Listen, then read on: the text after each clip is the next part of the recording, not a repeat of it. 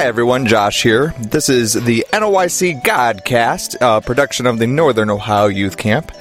Through various means, including a week of summer camp, youth conferences, sporting events, Christian content, and now a new podcast, the NOYC strives to give Christians a reason to continue on in Christ.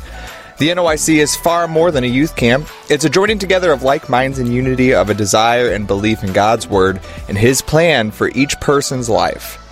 For more information regarding the ministry as well as additional Christian content, please visit our website at www.thenoyc.com. If you've ever watched a thriller movie or even a TV with a suspenseful plot, then you probably know the following scene pretty well. As the music begins to build in suspense, the main character finds themselves in danger and the camera zooms in and we see a bead of sweat that begins to form on their brow. Their face shows fear and anxiety as they become aware of the uncertainty surrounding them. What's interesting is that no matter where this scene might take place, no matter the genre of the movie or TV show, no matter what characters are involved, this scene will most likely, with all certainty, absolutely take place in the dark.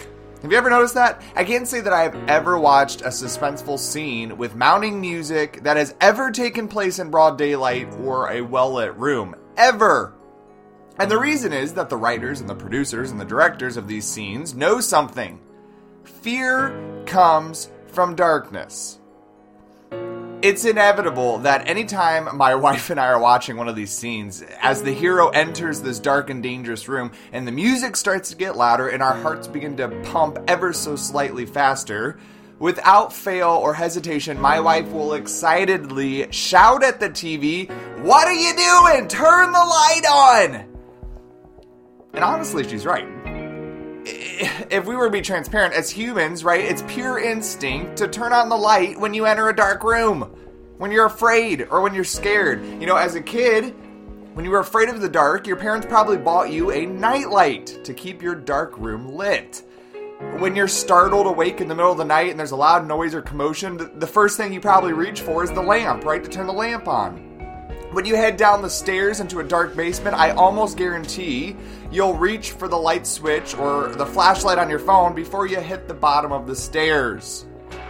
We have this built in instinct to seek light when we're in darkness because we recognize that darkness conceals the uncertain, it, it covers up the unknown. In darkness, we cannot see reality, we cannot see what is around us. Our sight is impaired and we're left afraid and frightened. Yet, if we will simply seek light, if we will turn on the light source, then suddenly darkness has no choice but to flee. You know, it's been said many times, I'm sure I'm sure you've heard it before, but darkness is nothing more than the absence of light. While you can fill a room with light, you cannot fill a room with darkness because darkness is nothing more than missing light. And as such, when you flip a switch on, when you turn on that light source, then instantly, without hesitation, darkness is gone. It flees. It's completely driven away because darkness cannot. It is impossible for darkness to remain in the presence of light. As you're probably catching on to by now, not really talking about a dark room and an actual light switch per se. Because we know that in John 1, verses 4, 5, and 9, we read this in him, Jesus, was life, and the life was the light of men, and the light that shineth in darkness, the true light, which lighteth every man that cometh into the world. If light repels darkness, and if darkness is nothing more than the absence of light, then the question that remains is this Why do you dwell in darkness? Jesus came to bring light into our life every day, every moment, shone in light of Him. Yet too often we find ourselves surrounded by the dark. We're afraid of the uncertainty, we're insecure. Because darkness has dimmed our world. We are afraid because we cannot see clearly. We're fearful because we cannot see the reality as it is. We cower and we're frightened because we are unaware of what lies ahead. Yet, he is the light of men. He is the light that shines in darkness. He is true light. Jesus repels darkness. Jesus repels fear. Jesus repels uncertainty. Jesus repels the unknown. Because when we set our sights upon Jesus, when we look upon Him as our light, then suddenly we know what's true, what's factual, what's actual. As He shines in our life, we know that He's going to take care of us. That's the facts. That's concrete. That's certain.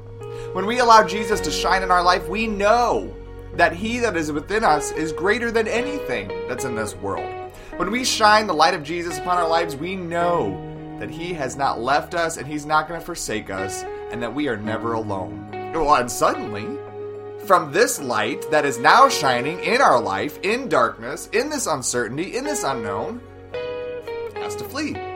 Right? The darkness has to flee. The uncertainty, the unknown, it's got to go because truth, life, light has now entered. I have no reason to fear a brightly lit room where I can see everything that surrounds me with perfection. This is the world. This is the life that Jesus offers us as our light. So, the infamous question that my wife will inevitably ask really is a great spiritual challenge to all of us, right? What are you doing? Turn on the light! As a believer in Christ, your light source, how quickly do you turn on the light? When you find yourself in the dark world or a dim situation, how long does it take you to seek the light? How quickly do you reach to access the light source that can give you clarity in your darkness? How long does it take you to flip the switch of your faith in Him? Because the instant that light enters, darkness has to flee. Let the light in. Today's considerable quote comes from Jonathan Edwards, and he writes I make it a rule to lay hold of light and embrace it wherever I see it. I'd like to invite you over to the description of this podcast. There you'll find a fun music video that's a great song by Rend Collective entitled My Lighthouse.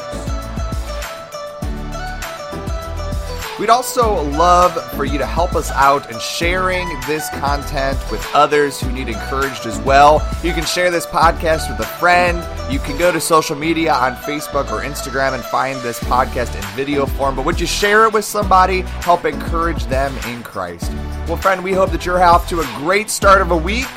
Until next time, continue on in Christ.